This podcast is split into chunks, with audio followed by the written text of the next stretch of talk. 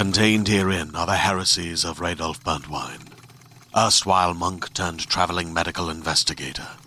Join me as I uncover the blasphemous truth of a plague ridden world that ours is not a loving God, and we are not its favored children. The heresies of Radolf Burntwine, coming January 2nd, wherever podcasts are available.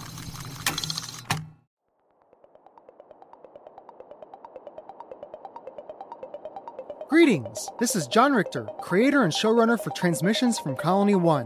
You know, as fulfilling as it is to make this show, it can be a bit daunting to handle this production by myself, hence the seven year hiatus between seasons 3 and 4. And as a way to help keep the lights on in Colony 1, we have a Patreon.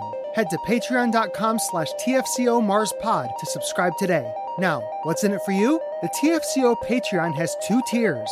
The $2 Mechty Flight Control staff level gives you access to exclusive extra content, including season outtakes, concept art, a personalized thank you in the show notes and episode for myself, and more. If that sounds good to you, but you still want the full TFCO experience, become a Mechty crew member for only $5 a month. You get everything at the $2 level, but you also get access to original music from the show, a special recap episode of the season 4 episode you just listened to in both audio and video form, future production diaries, and more. Also, no matter which tier you sign up at, Every couple of months, I will provide a poll to see what kind of additional content you would like to receive on the TFCO Patreon. We only move forward together, so I'd love to hear from all of you. Again, that's patreon.com slash TFCO Mars Pod to subscribe at the $2 or $5 level. And I'll see you on Mars.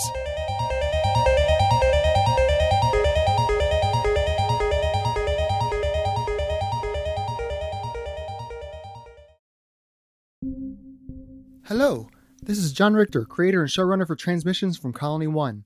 With season 4 just around the corner, and since it's been 7 plus years since season 3, I thought I'd do you guys a favor by providing a bit of a recap for those first three seasons, because let's face it, there's a lot of stuff that went down in those three seasons, so this'll help. Hopefully. Let's get into it. November 2036. President elect Richard Thorpe announces his New Dawn initiative, a new national push for permanent, sustainable settlements on other planets slash moons. That initiative would eventually transform into Mechty, which means Mars Exploration, Colonization, Terraformation Initiative. Jump ahead 20 years, and on December 31st, 2056, the first manned mission to Mars, Mechty 1, is attempting to land on Mars with a one way trip.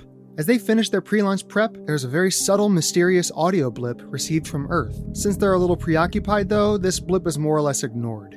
The landing sequence is going off mostly without a hitch, their craft is an MMLHV, meaning Mars Manned Landing and Habitation Vehicle, with the crew assigned moniker the Wasp. As they plummet through the paper thin skies of Mars, a very garbled, staticky message is received from Space Station Hercules in Earth orbit. Kaya Osen, the mission's communications specialist, hears the message and works to find out what it means. She attempts to send a message back to Earth, but starts having strange results. The Mechty 1 crew lands safely on the surface and everyone is jubilant. Well, almost everyone.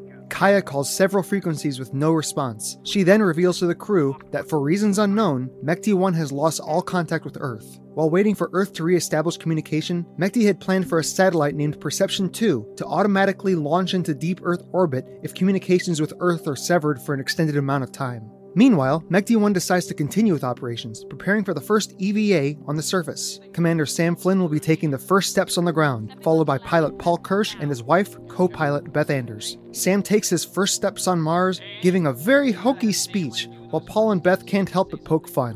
While the three crew members conduct a visual inspection of the ship and work toward their first objectives, a big Martian storm unexpectedly appears and sweeps Sam away until he's found and brought back inside with a broken arm. While Sam recovers, the rest of Mechty 1 conducts their missions, retrieving supply capsules that Mechty had dropped for the first four missions over the past 10 years. While pondering the strange garbled message Kaya received during landing, Sam directs Kaya to aim one of the comms dishes to seemingly random coordinates in the direction of the dwarf planet Ceres in the asteroid belt. After Kaya moves the comms dish, Sam receives a PEM, an automatic message meant only for mission commanders, hence why it was sent directly to his quarters, from a hidden device. These PEMs indicate some kind of an emergency event on a celestial body. This PEM simply reads PEM 23 238429. Sam is at a loss, but makes the decision to hide this information from his crew until he can figure out the full picture of what's going on. Andrew Wood, Mechty 1 chief engineer in the Oil to Sam's Water, starts to echo many of the crew's concerns about several days passing without any word from Earth. Sam tries to reassure Andrew that whatever's going on with Earth, it will get resolved, and that their priority needs to be Mars now. Also, it must be said that Sam does not have a good poker face, with several members of the crew noticing that Sam's acting a bit odd and secretive, and is up to something strange that he's not sharing, like telling Kaya to point their comms dish towards the asteroid belt instead of Earth. Meanwhile, members of the EVA team notice an overly bright star in the night sky. Resident astronomy nerd Walter Langston correctly guesses that this is the star Eta Carina. Walter and the others meet in the ship's observatory, where they discover that Eta Carina, this star over 7,500 light years away, has collapsed into a massive supernova. Paul moves the telescope to Earth.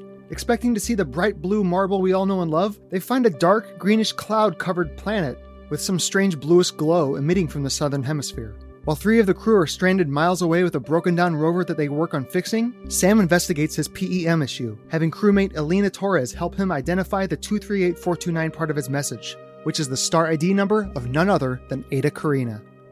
The team with the rover successfully fix their ride and are hightailing it back to the Wasp before a mega storm hits, when Sam shares some Martian brewed coffee with Walter. Sam picks Walter's brain about Eta Carina, finding out that a star collapsing into a supernova like Eta Carina could eject a gamma ray burst at whatever is even with its pole, virtually extincting anything in its path. Kaya approaches Sam demanding answers for his weird behavior. Sam complies and calls for a crew meeting. Sam addresses his crew, revealing the existence of the PEM he received and his process of decoding it. He reveals Earth was hit by a gamma ray burst from Eta Carina. Remember that inconspicuous, ignored sound in episode 1? That was the sound of the GRB hitting Earth. Despair breaks out. Sam tries to fight for any last semblance of morale when he accidentally lets slip that the mission of Mechty is more important than it ever was meant to be, quote, at this stage. When the crew tries to figure out what Sam meant by that comment, the Wasp is hit by some kind of massive tremor. Commence flashback, where we hear the extinction of life on Earth, a montage of people around the world and on Space Station Hercules in Earth orbit experiencing the 1 to 2 seconds of GRB exposure and their immediate death. Season 1 ends in a space station with failing power after being struck by the gamma ray burst, ordering Mechty 2 Commander Tim Conrad to launch away immediately. And that should about do it for the recap of Season 1. Tune in next week for a recap of transmissions from Colony 1, Season 2. Till next time.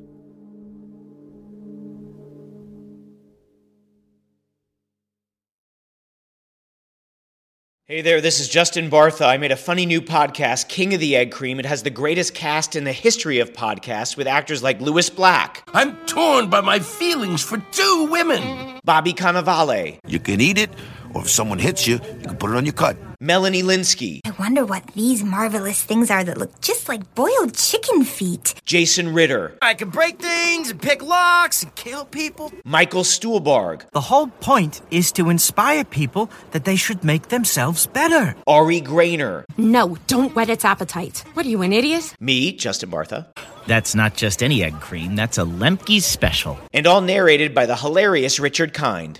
This is the story of Harry Dalowitz and how he rose from nothing to become New York's King of the Egg Cream.